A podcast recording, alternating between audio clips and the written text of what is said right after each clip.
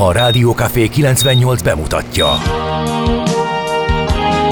A Fekete Erdőn is túl, a város szélén, a hatos számú korteremben, egy olyan városban, ahol a vészhelyzetek mindennaposak, és bármi megtörténhet. És meg is történik. Ahol a kisbefektetők nap mint nap a tőzsdei kilengések között egyensúlyoznak. Egy eséssel már is megtörténhet a baj. Segítség! Csak négy doktoron múlik a biztos felépülés. Doktor urakat várják a négyes műtőben. Egy fáradt, de mindenre elszánt és profi csapat vigyáz az egészségre minden reggel. És kik ezek a kitartó szamaritánusok? Négy orvos, egy módszer és egy bögre kávé. Ács Gábor, Gede Balázs, Kantor Endre és Mihálovics András. A főorvosi szobából pedig Profit professzor adja a helyes diagnózist. Humor, emberi sorsok, közönséges balesetek és profi megoldások. Néha sürgősségi, néha félig zárt osztály. A Gazdasági Muppet Show minden hétköznap reggel. Te is figyelj! Neked is írjuk a receptet! De miért? Ha nincs pénzed azért, ha megvan, akkor pedig azért. Millás reggeli. Egy kis kanállal minden reggel, és minden rendben lesz. A Millás reggeli főtámogatója a Schiller Flotta Kft. Schiller Flotta is rendtakár. A mobilitási megoldások szakértője a Schiller Autó tagja. Autók szeretettel. Jó reggelt kívánunk, drága hallgató közönség. Vannak dolgok, amelyek változnak, mások nem változnak. Ezen a héten a állandóságot Lács Gáborral képviseltük egészen a mai napig, mert utána változik a felállás, félig meddig. Nem, teljesen változik, mert hogy ugye jön Gede kollega hosszantartó súlyos szabadsága után. Nem de... annyira hosszantartó súlyos, mint a Ede, Másik Ede Igen. szabadsága, mert Balázs azért visszatér. Írt egy hallgató, hogy nekem tetszik ez a felállás, hogy egész héten ugyanaz a páros van. Hát most ennek Jó, le... ne szokjuk en... meg, oké? Okay? Nekem ennek... van egy életem, ennek nem akarok vége. itt megöregedni. Én pedig pont elgondolkodtam rajta, hogy nem is olyan rossz ez. Mert van ennek egy olyan előnye, után egy hétig megszabadulsz a másiktól. Nem, hogy... nem, nem, nem, nem jó ez így. Bele... A változatosság gyönyörű. Belekerülsz a mókuskerékbe. Nincs ilyen. Mindenben otthon ne vagy. kell újulni. Az ötödik nap végére nagyjából már érzed a társad minden rezdülését, jobban összecsiszolódtok, jobb műsort csináltok, mert már tudod, amikor már félszavakból is, és a többi, és a... nem tudom egyébként.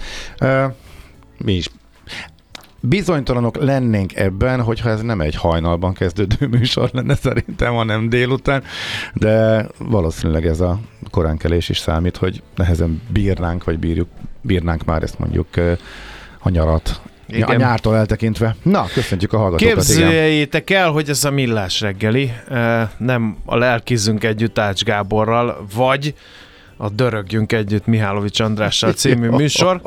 Itt a Rádió Café 98.0-án szól ez a műsor, és ma 2023. augusztus 23-a van. 23-23 véletlen. Alig, ha egyébként 6 óra 34 van, ha előbb jut eszembe, akkor 6 óra 33 van, és akkor a hármas számmisztika, azt mindenki tudja, hogy miért van, ugye? És akkor van SMS, WhatsApp és Viber számunk is 0636-os 980 980 itt lehet kontaktálni a műsor készítőivel. Valaki megkérdezte, hogy az intróban zokogó hölgy, az a Schmidt Andi-e. E, szokott ő zokogni e, azok kapcsán, amit mi művelünk vele. E, miképp a másik Andink is szokott ne, zokogni, de... de azt nem rögzítenénk, és pláne nem tennénk publikussá. Én azt nem zokogásnak nevezném, amit ők reagálnak teljes joggal egyébként, hanem hát nem is tudom, minek. Igen. Teljesen jogos de félig meddig vicces kifakadás sok azok, mint hogy mi is. Igen. Amiket merény, merényleteket elkövetünk ellenük, az a, az a szeretet jele általában. Igen. Köszöntsétek Bence nevű ismerőseiteket, mert nevük napja van ma. Az én összes Bence ismerősöm is írja be a gratulációimat. Nyilván nem szeretném mindegyiküket felsorolni.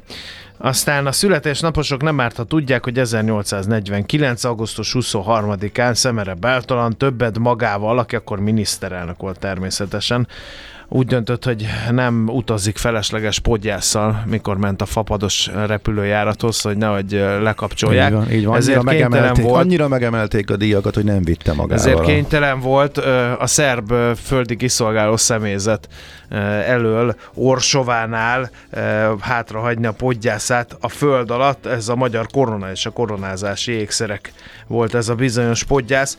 Az osztrák császári hatóságok 1853. szeptember 8-án azonban megtalálták, és Bécsbe, majd Budára szállították a kincseket. Áruld már el nekem, ha Szemere Bertalan 1849. augusztus 23-án elásta Orsovánál a koronázási ékszereket, akkor 1853. szeptember 8-án valaki elárulta?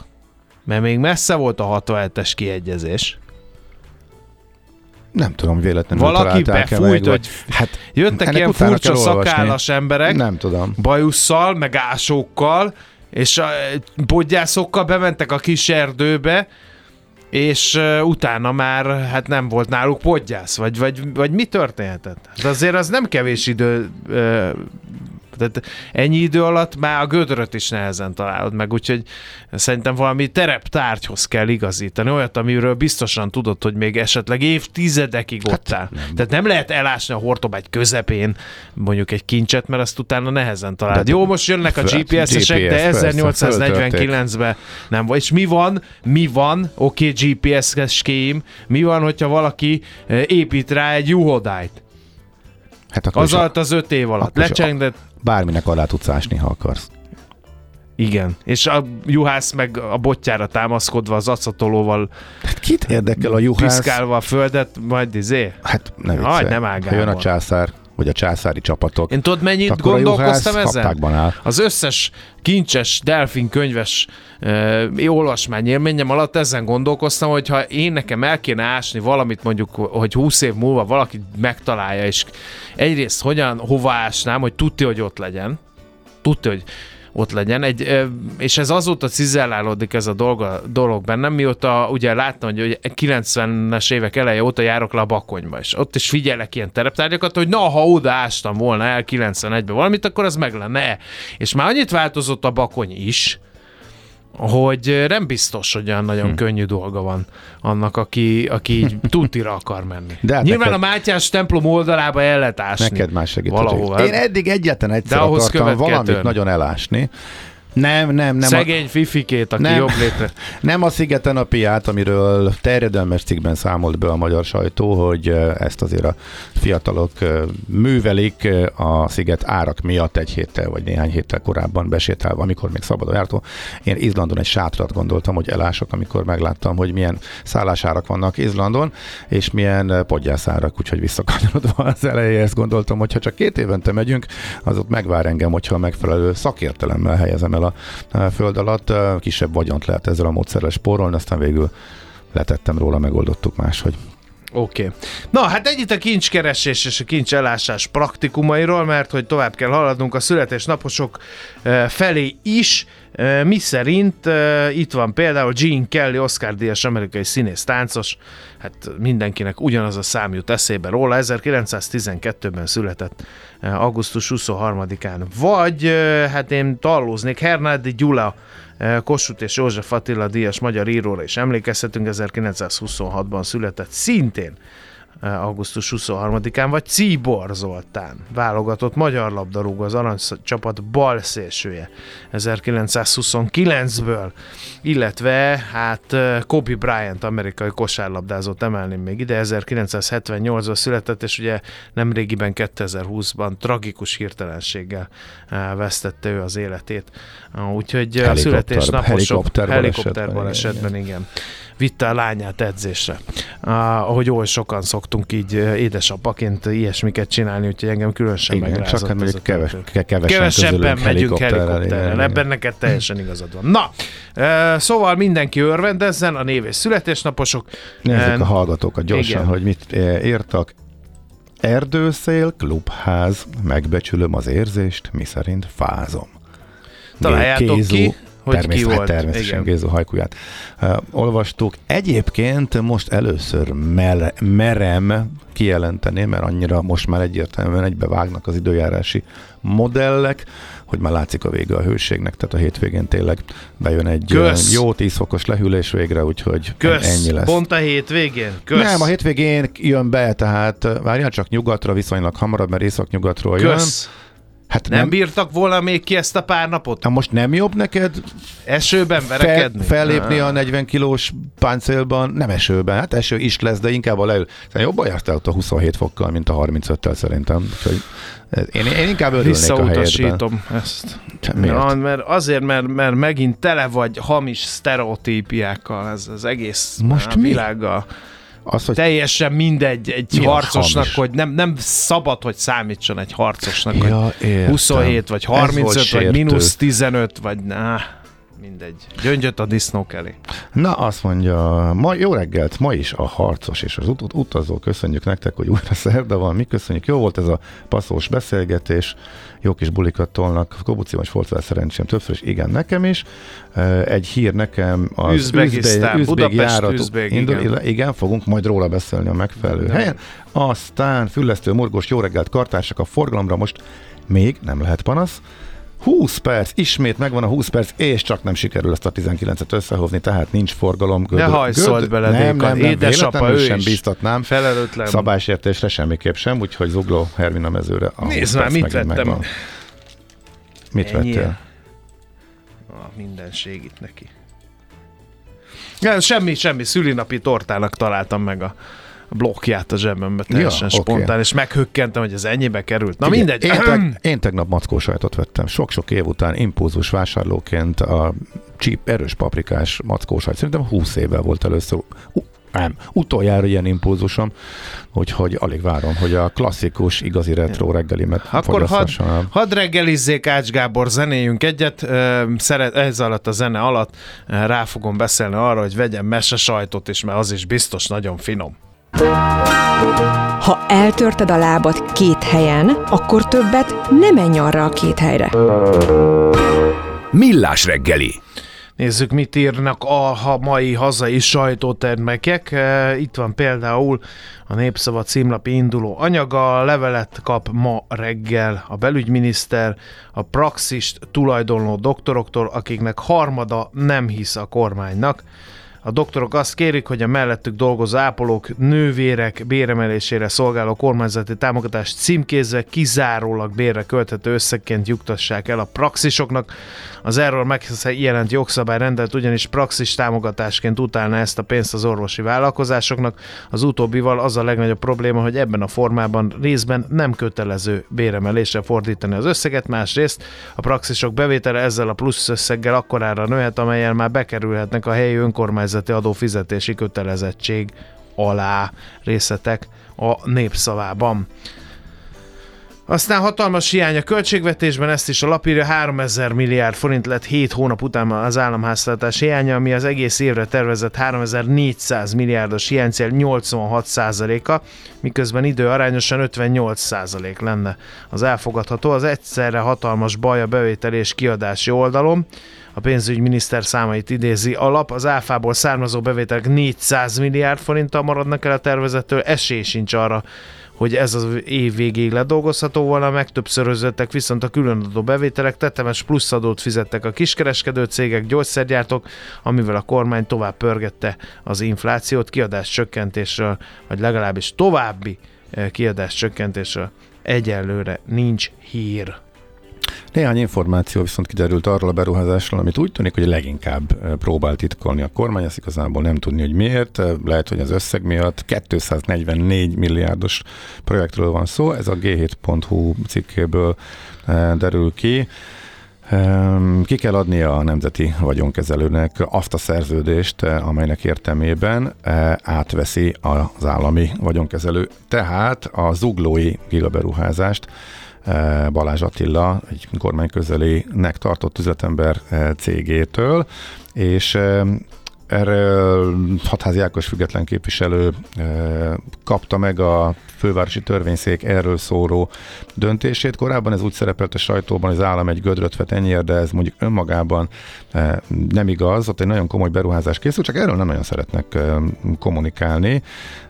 Egy kis kormányzati negyedre utalt Gulyás Gergely az egyik kormányinfón. Minden esetre nagyon kalandos történet van ennek a, a teleknek, az uglói önkormányzat adta el 2006-ban, akkor még úgy volt, hogy pláza lesz ott, lakások, irodaépületek hasonlók, és ebből lehet ez a még most sem egyértelmű, hogy pontosan mi kiskormányzati negyed.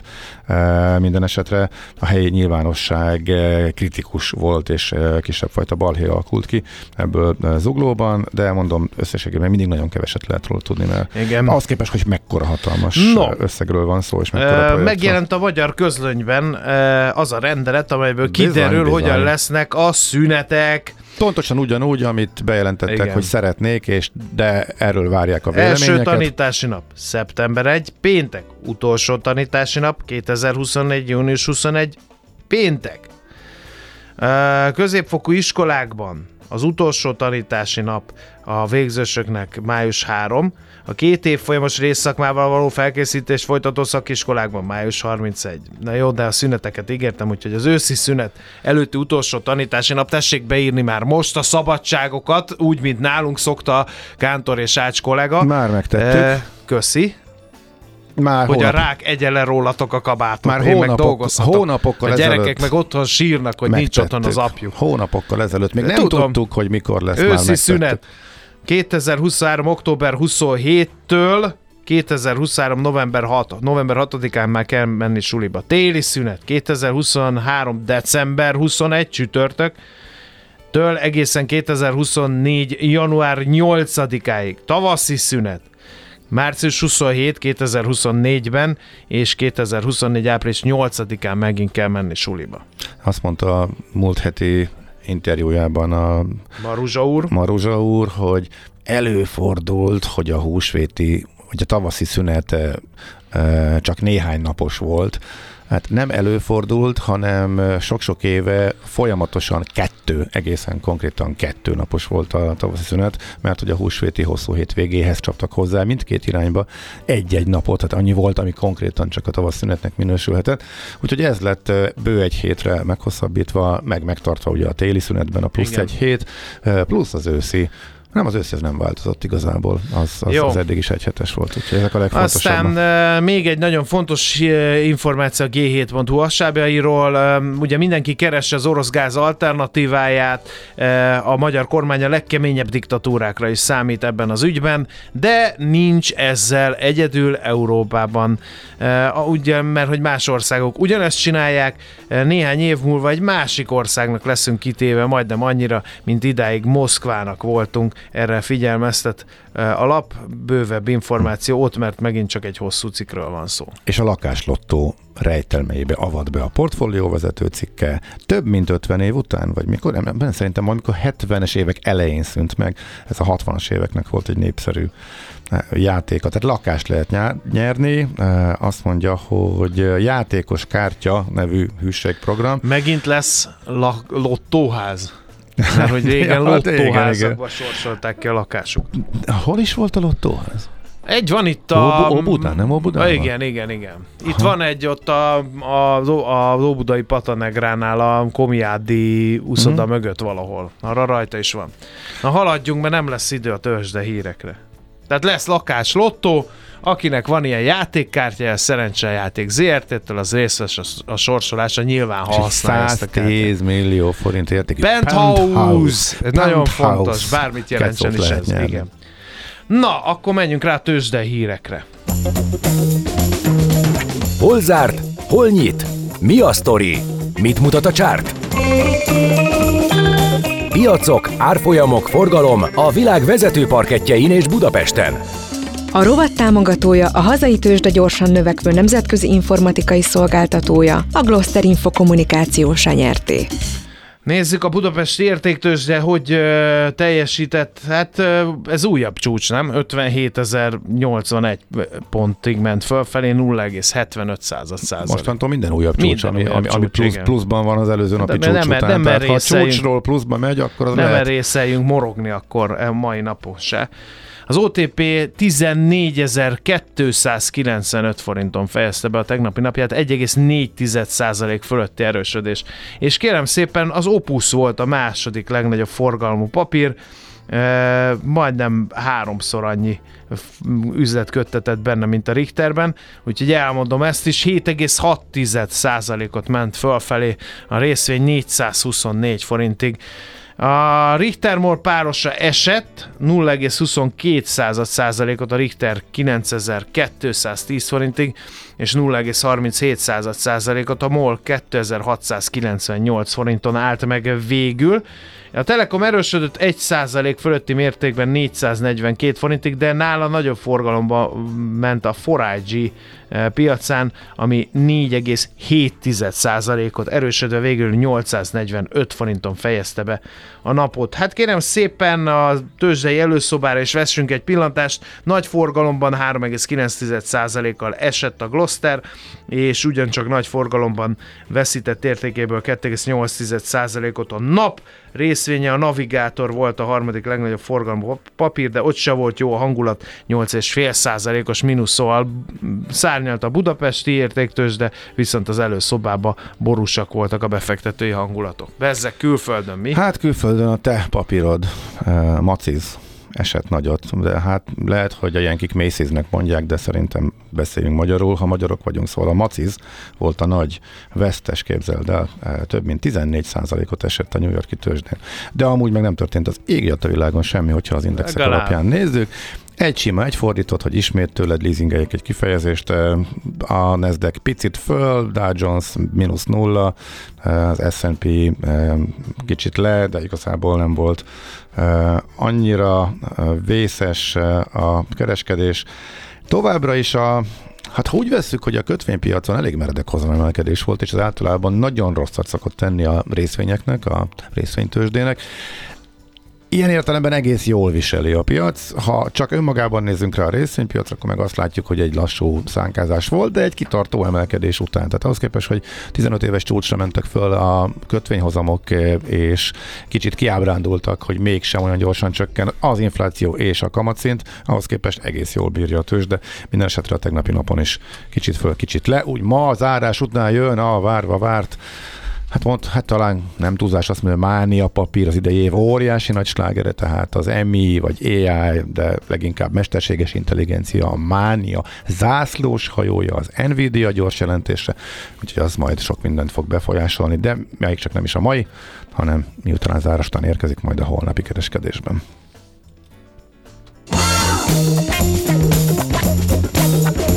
Tőzsdei helyzetkép hangzott el a Millás reggeliben. A rovat támogatója a hazai tőzsde gyorsan növekvő nemzetközi informatikai szolgáltatója, a Gloster Info kommunikációs nyerté. Itt van, megjött a mai hírolvasó kollégina Schmidt Andrea, te zokogsz az intróba? Vald be, nem, őszintén. nem én zokogok, nem ő zokog, Hallottam, tessék. amúgy se szoktam zokogni, nem Na, tudom, na. miről beszéltek. Na, na. Maximum felemelem a hangom egy picikét. Nem ríkatott még meg egy passi se? Mármint, hát, Nem pasi ez- már ez- biztos, de most rólatok De volt előbb szó. nem Ja. ez volt a kérdés. Ez most egy meredek pasi se. váltás volt. A, Igen. A, csak a fölvezetés volt az előző. Aha. Igen. Na jó, mely... Na jó, ha figyeljetek, akkor uh, mi lenne a híreket mondani, és meg felkészülünk, Jó, ezt ki, kell, ezt ki kell tárgyalni. Én ezt, persze nem nagy nyilvánosság előtt, de nagyon érdekes fejlemények várhatóak, abban bízom. A Lottóház Óbudán van, igen, a Florián téren. Ezt. Köszönjük, Gábor. A mai világban könnyen félrevezetnek a csoda doktorok és a hihetetlen megoldások. Az eredmény? Hája pocim marad, a fej még mindig tar, a profit meg az ablakban. De már is segítenek a legjobb orvosok. Doktor megelégedés, doktor higgadság, doktor vidámság és doktor nyugalom. Doktor úr, ennek össze-visszaver a GDP-je, a pulcosa meg egy csökkenő gyertya. Két végéről égette. Ezt visszakalapáljuk, és olyan hozamgörbénk lesz, amilyet még dr. Alonso Mózdi sem látott. Millás reggeli, A gazdasági Muppet Show. Figyelem! Fogyasztása függőséget okoz. A Millás reggeli főtámogatója a Schiller Flotta Kft. Schiller Flotta is rendtakár, a mobilitási megoldások szakértője, a Schiller Autó tagja. Autók szeretettel. Jó reggelt kívánunk, kedves hallgatók, 7 óra 10 percen folytatódik a Millás reggeli műsor folyama itt a Rádió Café 98.0-án. Kicsit eh, forróbb hangulatban, mm. mert Schmidt Andi elrontotta a légkondicionálót. Ennek beláthatatlan következményei lehetnek, mondhatnám bulvárosan, aztán, hogy lesznek-e, azt majd meglátjuk. Ács Gábor minden esetre háttal ül az egésznek, úgyhogy ő még nem érzi azt, amit én már igen, hogy elkezdtünk izzadni. De, Viszont abszolút. őszinte részvétel mindenkinek, aki személyesen jön be eh, a stúdióba, hírolvasótól vendégekig, ha ez így marad. Na, Mihálovics András paráztatja a leendő interjú alanyainkat. Volt már ilyen, hogy úgy tűnt, de csak némi elprogramozás áldozata lett a berendezés, úgyhogy szerintem most is megoldjuk valahogy. Igen, SMS, WhatsApp, Viber számunkat ajánlgatom, mintha muszáj lenne, 0636-os 980 980 jöttek-e észrevételek? Természetesen jól mondtad, jól mondtátok, de hát a dicsőség a tiéd, ezt rögtön átpasszolom. A Frankelle úton is van egy lottóház, a Komjádi utcával majdnem szemben, írja nekünk ex-taxis István. Aztán Jó reggelt! A kincset sziklaformációhoz, hegycsúcshoz kell igazítani, olyan talajnál, ami építésre, gazdálkodásra alkalmatlan. A kincset kettesével egymáshoz közel kell elrejteni, így ha később az egyiket keresed, a másikat biztosan megtalálod. kicsit elvesztem az elején, és nem értettem, azért nem Hát kezdtem ugye azon, el olvasni, azon de most már megvan. filozofálgattunk, hogy hogy lehet el, elásni. Ugye a magyar koronát ásták el Szemere Bertalan Igen. Miniszterelnökék 1849. augusztus 23-án, és azon filozofáltunk, hogy hogy lehet okszerűen, szakszerűen és biztonságosan kincset elásni, és akkor erre jött megfejtés. Mi volt ez? Lehet, hogy Maci jobban jár? Ha hoz saját billentyűzetet, amin rendesen működik az Ez nem, a ez, Space ez nem, ezt a technika csinálja. Azzal, hogy jól vigyorogjanak az én Ez így van, a szerencsétlenkedésem. mesterséges intelligencia segítségével ugyanaz a billentyűzet, amely kizárólag Mati, most- Matit tréfálja De meg, most így van. tényleg ne? Hát látod, hogy mit Na mindegy. Sok beszédnek sok az alja, inkább tartalmat szolgáltassunk, mint itt egyéni szociális problémáinkat osszuk meg a nagy érdeművel. Egyre nagyobb buborékban élünk, de milyen szép és színes ez a buborék. Budapest, Budapest, te csodás! Hírek, információk, események, érdekességek a fővárosból és környékéről.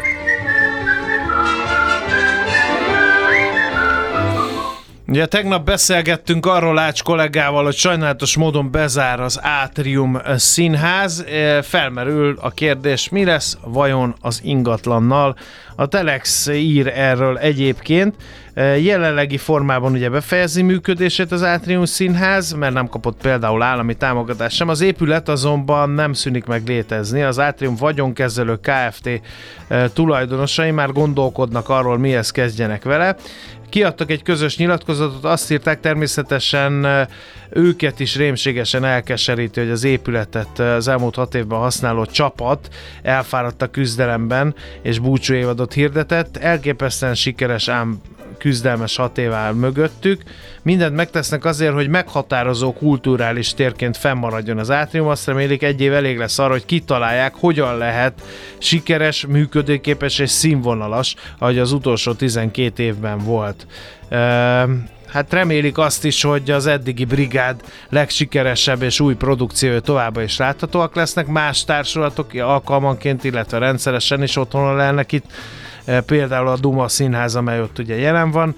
E, Azt gondolják a tulajdonosok, hogy ameddig a közönség a progresszív szókimondó független színházra egyet vált, addig az átrium működni fog.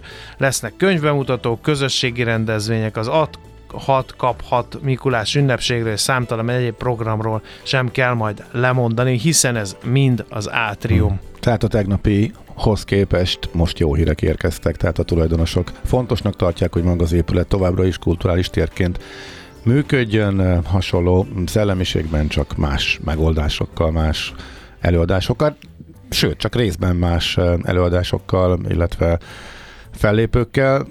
Meg produkciókkal. Hát reméljük, hogy ez valóban így lesz, meglátjuk, mi sül ki belőle. Mondok egy Mondok egy érdekes hírt. Apróságnak tűnik, de van vonatkozás, amely az agglomerációt is érinti. A MÁV bejelentette, hogy Hortobágyon, Debrecen és Füzesabony között fantasztikus újítás lesz, mert egy kis változás van most egy ilyen őszi menetrendváltozás kapcsán a jövő héttől. Eger és Debrecen között közvetlen vonatok indulnak, átszállás nélkül, két órás ütem, interrégió, hú, hát hogy ez milyen jó, az kimaradt belőle, csak az elhelyezhető biciklik számából megfejtették a vasútbarátok, hogy ezek hát az orosz államadóság terhére valamikor a 2000-es évek 2000-es évek elején beszerzett úsgyi motorvonatokból lesznek eh, kiállítva. Na de azok arra nem szoktak eh, járni, és a IHO információi szerint ezeket pont a budapesti agglomeráció egyetlen, hát hányattatott sorsú, egyetlen nem villamosított eh, és messze legalacsonyabb átlagsebességű vonaláról, a Budapest Lajos Mizséről vonják el.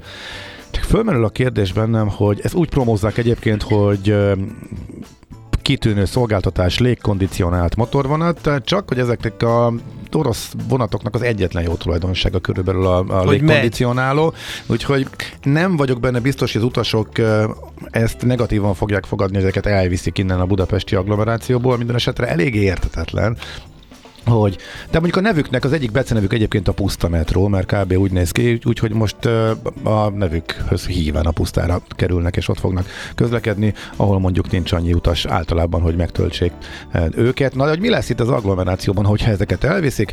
Hát a 20 éves motorvonatok, 20 éves, de mondjuk 40 éves technológiát képviselő motorvonatok helyett jönnek az 50 éves mozdonyok és az 50 éves kocsik ismét vissza valószínűleg ide Lajos Mire környékére, úgyhogy sikerül még tovább mm, rombolni itt a színvonalat, de hozzáteszem, nem biztos, hogy ez sokan így élik meg. Van, aki az utasok egy része sokkal kényelmesebbnek tartja a régi, klasszikus vagonokat, mint ezeket a, az úsgyikat. Úgyhogy ennyi változás lesz majd itt a Lajos Mizsai vonalon Őrület. a következő hetekben. Őrület. Közszolgálati másodpercek következnek. Baleset történt az m 0 autóút déli szakaszán az M1-es autópálya felé Diózsnál, aki arra felé halad, az sávlezárásra és torlódásra számítsék. Nekünk a Gellért hegy a Himalája. A Millás reggeli fővárosi és agglomerációs infóbuborékja hangzott el. Nem könnyű orvosnak lenni, de betegnek sokkal nehezebb. Millás reggeli. Zajlik az atlétikai világbajnokság Budapesten, és ez megint ráirányítja a figyelmet arra, hogy milyen bevételek származhatnak az ország számára, hogyha ilyen nagy jelentőségű sporteseményeket rendezünk. Úgyhogy egy szakértőt hívtunk segítségül, hogy a sportturisztikai lábát ennek az egésznek átbeszélgessük. Szabados Mert hogy ebben Gábor... nagyon jól áll Magyarország világszinten a tizedik helyre sikerült följönni az elmúlt években. Szóval még egyszer, Szabados Gábor sportközgazdász van a vonal túlsó végén. Jó reggelt kívánunk! Jó reggelt kívánok, üdvözlöm a hallgatókat! Mekkora ez a szelet, amit sportturizmusnak hívnak a világon? Tényleg vannak annyira fanatikusok?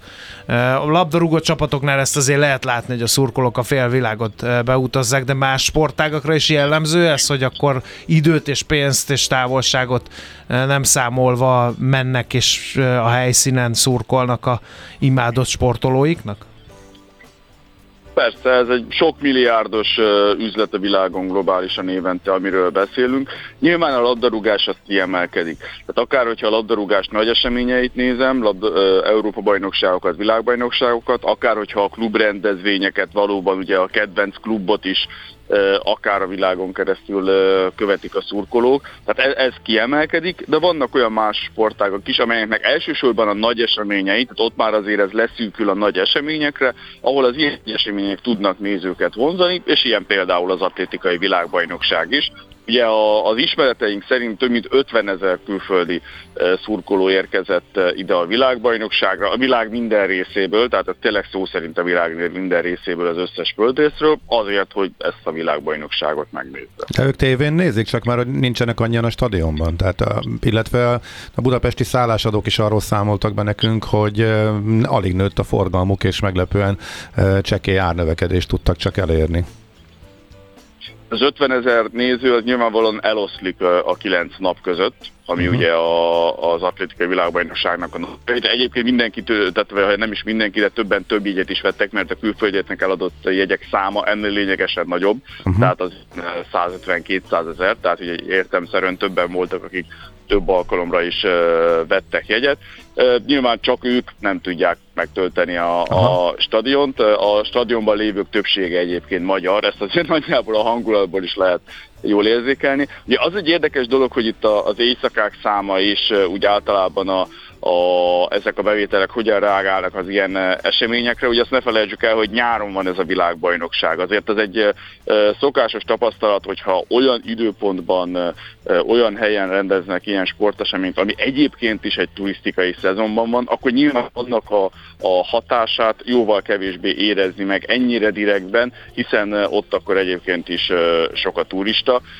Tehát ezt, ezt minden sporteseménynél lehet érzékelni. Még olyat, olyat is mértek, hogy volt, hogy egyébként kevesebben eh, érkeztek amiatt, mert volt, hogy inkább egy csomóan nem akkor mentek, amikor az adott sportesemény volt. Ez, és éppen ezért én egyébként azt is szoktam mondani, hogy az ilyen eseményeknek a hatását nem is feltétlenül az ilyen közvetlen turisztikai hatás érdemes nézni, tehát hogy ott az adott eseményre hányan érkeznek, mennyit költenek. Ez is egyébként, ha most elkezdenénk számolgatni egy ilyen 1000 eurós fejenkénti költéssel, ami, az, ami, ami nagyjából a minimum egy ilyen esemény kapcsán, akkor, akkor is ez kijönne egy több 10 milliárd forintos nemzetgazdasági bevétel, de, de nem is ez a fő szempont, hanem az, hogy, hogy milyen nyomot hagy egy ilyen esemény a külföldiekben, azokban is, akik idejönnek, meg azokban is, akik tévén nézik a világbajnokságot, mert ez nagyon komoly országépítő, országimázsépítő hatás lehet, ami aztán később a turizmusban is realizálódik, tehát hogy később hányan választják Magyarországot, és minden egyéb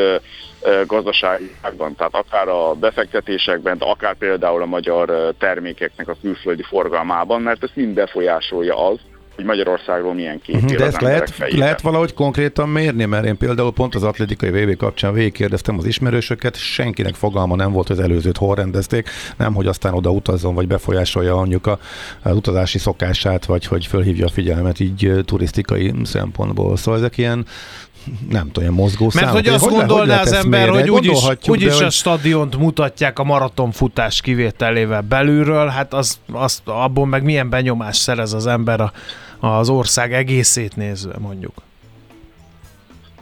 Ez tény, hogy a mérhetősége ezeknek a hatásoknak nem, nem tökéletes, fogalmazunk ki. Szokták egyébként általában ezt kérdőíves felmérésekkel szokták mérni, tehát akár azt, hogy például azok a, a látogatók, akik itt vannak, azok mennyit költenek, mire költenek, tehát például csak a versenyre jönnek, vagy elmennek más turisztikai célpontokhoz is, akár Budapesten kívülre. Ugyanígy szoktak olyat csinálni, hogy ami, amit itt el is hangzott, hogy akkor emlékszik arra, hogy mondjuk három év múlva felmérik, hogy például ez a világbajnokság hol volt, milyen benyomásaik volt róla sport szeretők körében. Tehát szoktak ilyen felméréseket végezni, de nyilván ezek mindig egy, egy kis mintán készülő felmérések, amiből aztán ahogy ugye ez a közvéleménykutatásoknál zajlik, nagyobb következtetéseket vonnak le.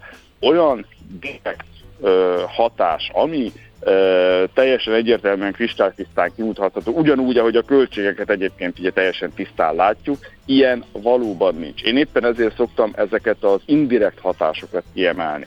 Tehát, hogy mit hoz ez országimásban, mit hoz ez nekünk a, a saját nemzeti identitásunknak, nemzeti közösségépítésünknek, mit hoz ez például a sport népszerűsítésének, ami azért is különösen érdekes, mert ugye ezt a világbajnokságot nagyon erősen összekötötték a szabadidősport népszerűsítésével. Uh-huh. Tehát inkább ezeket a, a nem közvet, közvetlen hatásokat érdemes nézni, pont azért, mert ezek a közvetlen számíthető hatások vagy eleve nehezen számszerűsíthetőek, vagy nehezen mérhetőek. Uh-huh. Egyébként azt lehet tudni, hogy kik a legfontosabb küldő országok sportturisztikai szempontból? Vagy ez attól is függ, hogy éppen milyen uh, városban, melyik kontinensen rendezik az adott világeseményt? Természetesen a, a közellévő országok mindig ö, ö, erősebbek tudnak lenni, de alapvetően egyébként ö, nem túl meglepő dolgot fogok mondani, tehát ö, a nyugat-európai országok, az észak-amerikai országok, tehát ott ugye konkrétan Egyesült Államok elsősorban, illetve Kanada, illetve a távol-keleti országok, tehát ö, Japán, Kína, ezek a leg erősebb országok sportturisztikai szempontból. Nyilván az, hogy ezek közül akkor pontosan melyik, az, az függ a sporteseménytől, függ attól, hogy ott milyen érdekeltség van, és természetesen attól is, hogy hol található helyileg az adott sportesemény, de értem mondom, nem túl meglepő módon nyilván azok az országok, amelyeknek ugye a, a fizető uh-huh. képes kereslete a lehető legmagasabb. És tudni valamit az ő költési hajlandóságukról? Elhangzott egy 1000 eurós ötlet, hogy, hogy vagy, vagy ilyen átlag, inkább így fogalmaznék, hogy a sportturisták akkor itt, ha meglátogatnak egy-egy országot, akkor, akkor próbálják megfogni a költségeket, és akkor az olcsóbb szállásokat, az olcsóbb ellátási módszereket keresik, vagy ezt a féle ilyen nyaralásként élik meg, és akkor, akkor nem nézik a költségeket, hanem ami éppen eszükbe jut, vagy ami éppen kezdjük szottyan, azt megveszik, és arra költenek. Az 1000 euró az inkább egy minimum, mint egy átlag. Tehát az alatt eh, például, ha valaki eljön az atlétikai világbajnokságra, az alatt nem nagyon lehet megúszni, ha most szállás mindent uh, beleszámolok. Uh, egyébként az érdekesség az, hogy labdarúgásban például, ha már az előbb említettük, hogy ugye mégiscsak az a, a csúcs, labdarúgásban jól megfigyelhető a kétféle csoportja az utazóknak, szurkolóknak. Az egyik az, aki tényleg a minimál költségen próbálja megúszni a dolgot, tehát lehet, hogy az autójában alszik és nem is fizet szállást, gyakorlatilag tényleg a legolcsóbb kajákat eszi, vagy otthonról hozza a szendvicset, és és úgy oldja meg, hogy tényleg a lehető legkevesebbet kelljen költenie, és csak a meccs érdekli. A másik csoport meg az, aki valóban kényelmes szállodában lakik, kényelmesen utazik, és tényleg egyfajta nyaralásként fogja fel, akár plusz napokat tesz hozzá, hogy megnézhesse a helyi látványosságokat. Más sportágokban viszont ez a nagyon mondjuk így olcsó réteg, ez jóval kevésbé jelenik meg. Tehát atlétika, például, hogy akkor maradjunk ennél, atlétikában sokkal jellemzőbb az, hogy ha már itt vannak, akkor kihasználják az alkalmat, tehát itt sokkal inkább a, magasabb fizetőképes keresletű sportturisták jelennek meg, akik akkor tényleg, ahogy az előbb is mondtam, akár itt egyéb turisztikai destinációkat is meglátogatnak, és akkor nyilván a különböző merchandising termékeket uh-huh. is ők tudják vásárolni, és így tovább. Nyilván ez amiatt is van ez a különbség, mert ugye ahogy mondtam, labdarúgásban van a legtöbb szurkoló, tehát nyilván ott jelennek meg jobban azok, akiket nagyon érdekel a futball, de azt nem tudják megengedni maguknak, amit a tehetősebbek igen. A, és ilyen sport szempontból, már sport ág szempontjából van különbség turista és turista között? Mert most mondok egy lehet, hogy hamis sztereotípiát, hogy a golf szurkolói jóval többet költenek, mint mondjuk a nem tudom én, a, a foci szurkolók? Ahogy az előbb mondom, hogy a, a labdarúgásban megvan az a, a nagyon keveset költő réteg, Aha. ami más sportágakban nem jellemző. És alapvetően ennek mennyiségű okai vannak, tehát amikor más sportágakban már elindul valaki, tehát már úgy értem, hogy útra, útra kell azért, hogy elmenjen egy eseményre, ő már akkor valószínűleg azért a tehetősebb réteghez tartozik. Tehát általában a labdarúgáson kívüli sportágokban jóval kevésbé jellemző az, hogy ilyen minimál költségen próbálják meg a túrát. Ez kifejezetten a labdarúgásban van, de mondom, labdarúgásban is megvan a tehetősebb réteg, csak ott jól megfigyelhető ez a ez a ö, kevésbé tehetős réteg is. Természetesen ezek, amit mondasz, akár hogy most a, a golfot, azt hiszem inkább akkor mondjuk a Formula 1 mondanám e, példának, Aha. mert az mondjuk megint egy olyan sportág, ami egy, érint minket magyarokat is, ráadásul az is, hogy látjuk, hogy ez milyen tömegeket képes megmozgatni. Ott egyébként még a futball mellett talán az, ahol szintén megjelenik az a réteg, aki próbálja meg megúszni a dolgokat, és tényleg minimál költségen, de azért ott jóval kevesebben vannak, mint a labdarúgásban, és a Formula 1-ben valóban nagyon erősen megjelenik ez a réteg, aki ha már ott van, akkor bőven kihasználja Igen. az alkalmat. Nagyon jó, nagyon jó, hogy szóba jött ez a Formula 1, mert ugye amikor építettük a Formula 1 pályát, meg időnként felújítják és röpködnek a milliárdok, akkor egy csomó emberben felmerül az, hogy minek, miért nem költik ezt másra, eh, stb. stb. Eh, és ugye most az atlétikai stadion kapcsán is ez felmerült, hogy ú, de sokba került, és hogy most akkor pár, nem tudom én, sok 10 milliárd forintos beruházásból pár 10 milliárdos bevétel van. Tehát, hogy ez így hosszú távon megtérülő befektetésként kell értelmezni egy ilyen sportlétesítménynek a megvalósulását, mert hogy az, az se számolta ki soha senki, hogy a Forma egy pályának a megépítése és működtetése az megérje Magyarországnak. Szóval így meg nehéz ilyen társadalmi támogatottságot tenni valami mögé, hogyha nincs meg a matek mögötte, hogy akkor ennyit beleteszünk, és ennyi plusz valamennyit szedünk ki belőle utána. Hát ahogy itt a beszélgetés elején eh, említettem, a, a matek az nem van meg amiatt, hogy, hogy nagyon nehezen számszerűsíthetőek és mérhetőek azok a a mondjuk így társadalmi hasznosságok, amelyek ilyen sportesemény rendezés kapcsán felmerülnek. Most konkrétan itt a költségek, létesítmény költségek, ugye nem több 10 milliárdos, hanem több 100 milliárdos az atlétikai stadionnak a költsége, mert hogy nagyjából 250 milliárd forint az, amibe került ennek a létesítménynek a felépítése. Ugyanakkor azt látni kell, hogy egy ilyen létesítménynek a, a megépítési költsége az pénzügyileg gyakorlatilag nem fog soha megtérülni. Tehát nem azért építjük, hogy majd évről évre annyi profitot termeljen, hogy ezekből a 10 vagy 20 év múlva visszajöjjön az, amit ráköltöttünk a beruházás során. Ha már fent tudja egy ilyen létesítményt tartani magát, és nem kell további közpénzt beletenni, annak nagyon örülünk de egyébként azért jött létre, mert, létre, mert önmagában egy érték, hogy van egy ilyen sportlétesítmény, és különösen az atlétikai stadion esetében nagyon fontos az, hogy ennek az utóhasznosítása az nem elsősorban és nem kizárólag a hivatásos sport céljait szolgálja. Nyilván lesznek benne atlétika versenyek, nem sok, és atlétikai csapatok tudják használni edzőközpontnak, de alapvetően szabadidősport célokat kell, hogy szolgáljon, mind a létesítmény, mind ugye a környéke, ami szintén teljesen megújult, és ez gyakorlatilag egy komplett területrehabilitációt jelent. Tehát itt azt is látni kell, hogy nem egyszerűen sportlétesítmény épült, hanem egy olyan terület, ami ott addig, hát már bocsánat, de rohadt a rozsdában, az újult meg és vált újra a város részévé. Tehát ez egy olyan beruházás volt, amire egyébként amúgy is szerintem szükség lett volna, csak világbajnokság nélkül valószínűleg ez soha nem történt volna meg. Gyakorlatilag itt, lé, azt szoktam mondani, létrejött egy második Margit sziget.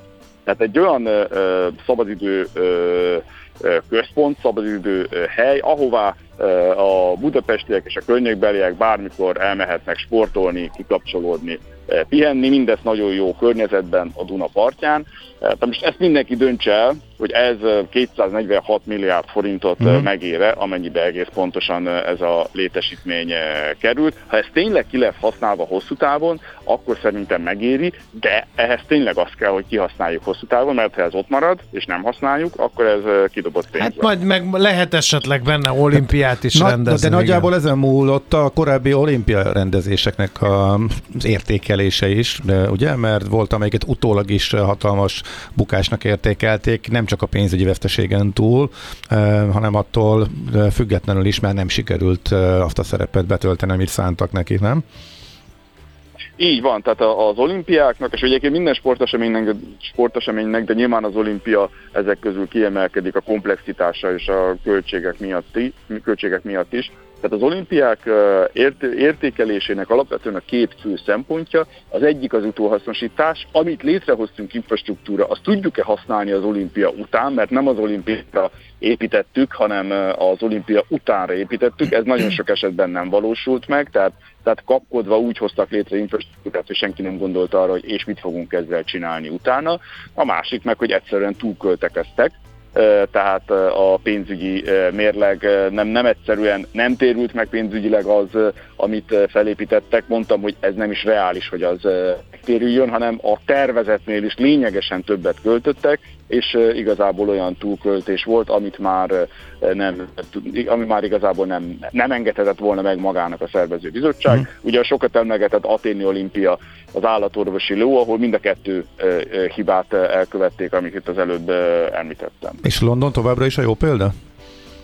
Nyugodtan mondhatjuk, igen, London az egy, az egy bezzeg olimpia, tehát az mindkét szempontból. Nyilván ebbe nagy, nagyban belesegített az, hogy pont ugye amikor ők a célegyenesbe fordultak a felkészüléssel, 2008-ban akkor kezdődött ugye a pénzügyi válság, emiatt a költségvetés sokkal szigorúbbra kellett venni mint ahogy eredetileg tervezték, és, ez nagyban segített abban, hogy tényleg azt szigorúan be is tartsák. Ott mhm. is volt egyébként valamekkora túllépés, de, de az még kezelhető volt, de ami az igazi novuma a londoni olimpiának, az az utóhasznosításnak a nagyon szigorú tervezése, hogy tényleg amit megépítettek, azt mindent tudnak használni, és ott is, és emiatt egyébként ezt a magyar atlétikai világbajnokságot szokták a londoni olimpiához hasonlítani előzetesen, ugyanis ott is megvalósult egy komplett terület rehabilitáció, az olimpiai parkot, az új olimpiai stadiont és a legfontosabb létesítményeket, azokat mind Londonnak a leg, addig legfejletlenebb részére, az East Endre tervezték, éppen azért, hogy azt fejleszték, és ott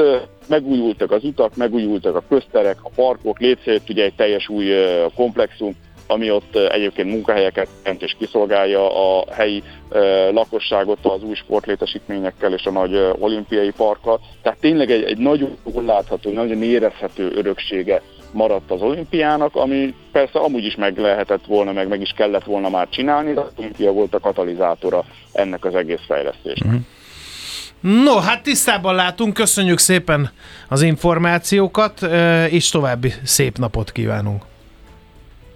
Köszönöm én is mindenkinek. Minden jó. Szép napot. Köszönjük, viszont hallásra. Szabados Gábor sportközgazdásszal beszélgettünk. Az ország egy kórház, és nem tudod, ápolt vagy, vagy ápoló. Millás reggeli.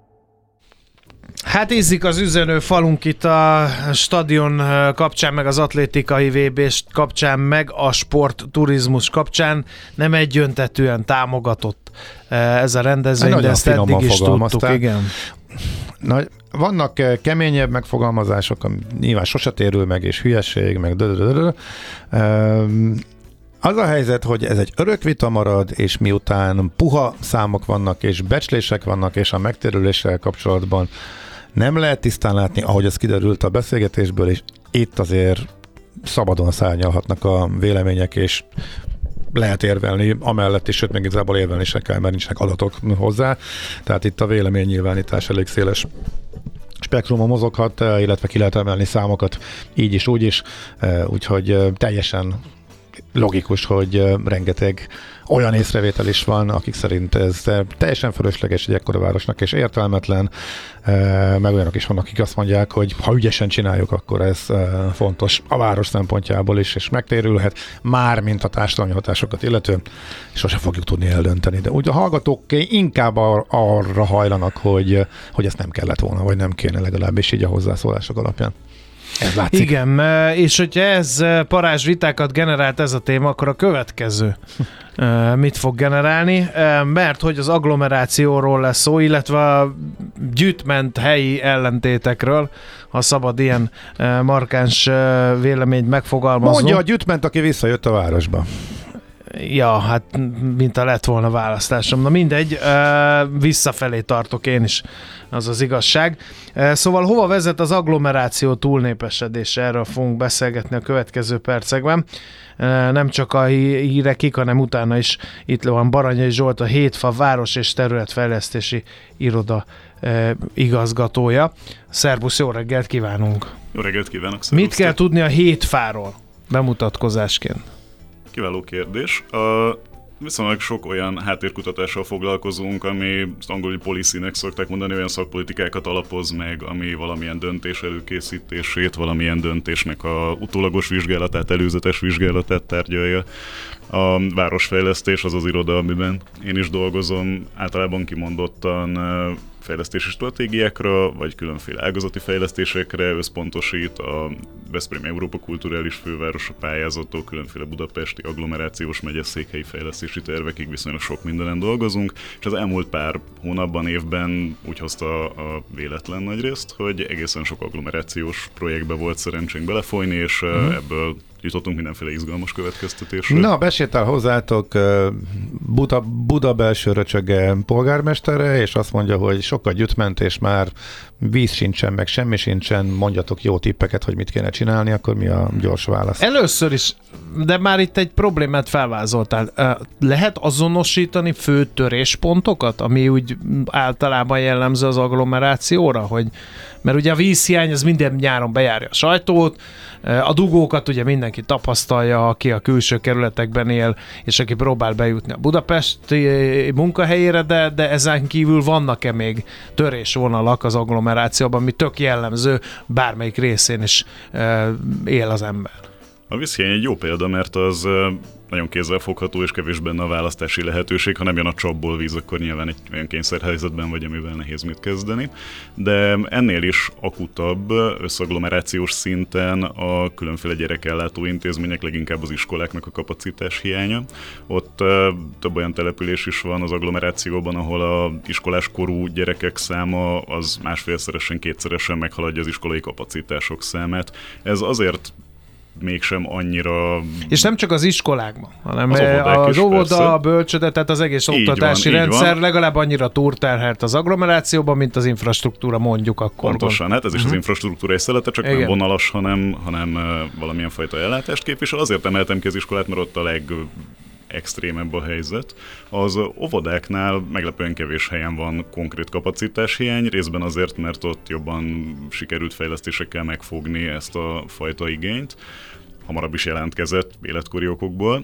Másrészt pedig az iskoláknál valahogy mintha ezt nehezebben lehetne megugrani, azoknál nagyobb, drágább intézmények eleve nem helyi kézben vannak, hanem a, a tankerületekhez tartoznak, úgyhogy ott vannak ilyen egészen kirívó aránytalanságok és különbségek, miközben Budapesten sok ilyen intézmény, például az iskolák is sok ilyen ki, éppen azért, mert például egy előregedő lakótelepen változik a népesség összetétel, és fogy az a gyerekszám, amire eredetileg tervezve voltak az ottaniak. Mennyire jellemző ez a, ez a agglomerációs kivándorlás? Lehetett hallani szakértőktől korábban azt, hogy ez ilyen 7 éves, lehet, hogy nem 7, hanem 8 vagy 10 éves ciklusokban zajlik, hogy ugye mit csinál egy fiatal pár, aki Budapesten nőtt fel, jön a gyerek, menjünk ki a zöldbe, egészségesebb körülmények között nőjön fel, és mondjuk 7-10 év alatt pont elege lesz a dugokból, hogy nincs víz, hogy az iskolába könyörögni kell, hogy bevegyék a gyereket, és akkor a közben a gyerek is felcseperedik, már be tud járni Budapesten egyedül dolgozni, és akkor visszaindulnak a fővárosba. Volt egy ilyen tendencia. Ezek Ez... hogy, volt, hogy voltak? Mert ugye volt visszaköltözési hullám, aztán megint kifelé, ez az elmúlt, volt, volt több is. Elmúlt ezek, 30 évben ez hogy zajlott? Ezek abszolút hullámzanak. A rendszerváltás után megindult egy kiköltözés, ugye gyakran idézőjeles nemzeti ajándéknak is apostrofált lakás privatizációval nagyon sok embernek lett arra anyagi eszköze, hogy a mondjuk belső Erzsébet városi lakása helyett kiköltözön, az akkor még nem annyira drága agglomerációs gyűrűbe. Utána a különféle gazdasági visszaesések azok, amik ezt általában tagolták. Az egy általános tapasztalat, hogy minél kevesebb pénze van az embereknek, annál kevésbé költöznek ki Budapestről, illetve annál többen költöznek vissza, pusztán azért, mert az agglomerációs életforma drágebb. De nagyon jó volt a kérdésed, mert több olyan um, gócpontot is magába foglalt, amiről külön-külön is hosszan lehetne beszélni, és amik alapvető és nem szükségszerű problémák, hanem sok különböző rossz döntés, átgondolatlanság, történeti determinációnak az eredménye, az, hogy a kiköltözésnél az legyen a gondolat, hogy itt egy fiatal pár költözünk ki a zöldbe, ez egyáltalán nem kellene szükségszerűen azt jelentenie, hogy akkor, ha sok pénze van Budaörsre, hogyha kevés pénze van, akkor Gyál. tudom, gyálara, vagy már annál is kiebb, hiszen gyál is egyre drágább, de mondjuk felső pakonyra, vagy Lajos Mizsére költözzön ki mert családi házból amúgy Budapesten is rengeteg van. És Mindig egész jó helyek vannak, Persze, családi abszolút. házas övezetek, tehát meghökkenek néha, hogy ilyen falusi feelingje van konkrétan néhány budapesti kerület néhány részének. Ez így van, de gondolom nem kéne sokat tippelnünk, hogyha azt játszanánk, hogy vajon miért mégsem oda költöznek, hiszen van egy összességében kb. 50%-os, a Budapestet Pest megyével hasonlítjuk össze, de még az egyes párba rendezhető Budapest-nem Budapest relációkban is egy 20-30%-os különbség van abban, hogy mennyibe kerül, ha mondjuk a 18. helyet, kerület helyett Gyálra, a 12. kerület helyett Budakeszire, Budaörsre akarsz költözni, itt is önmagában már ez egy jelentős árkülönbséget mutat meg. Ezért, mivel nincs olyan se budapesti, se térségi, se országos mm, milyen fajta területi tervezési politika, vagy lakáspolitika, ami ezt terelte volna, nincs meg az a lehetőség, hogy ezeket a fajta természetes igényeket, hogyha kertesházba akarok költözni, akkor keresek egy kertesházat. Ezt például Budapesten belül széles körben biztosítani lehetne. Így aztán marad az agglomeráció, ahol viszont az infrastruktúra nincs ehhez biztosítva.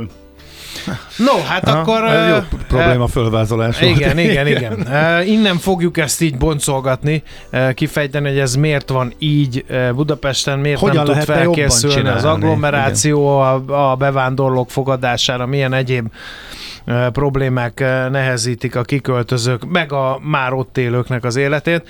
Úgyhogy nem sokára jön uh, Schmidt Andi a hírekkel, és akkor a hírek után jövünk vissza, tovább folytatjuk az agglomerációs témát Baranyai Zsoltal, a Hétva Város és Területfejlesztési Iroda uh, igazgatója ő.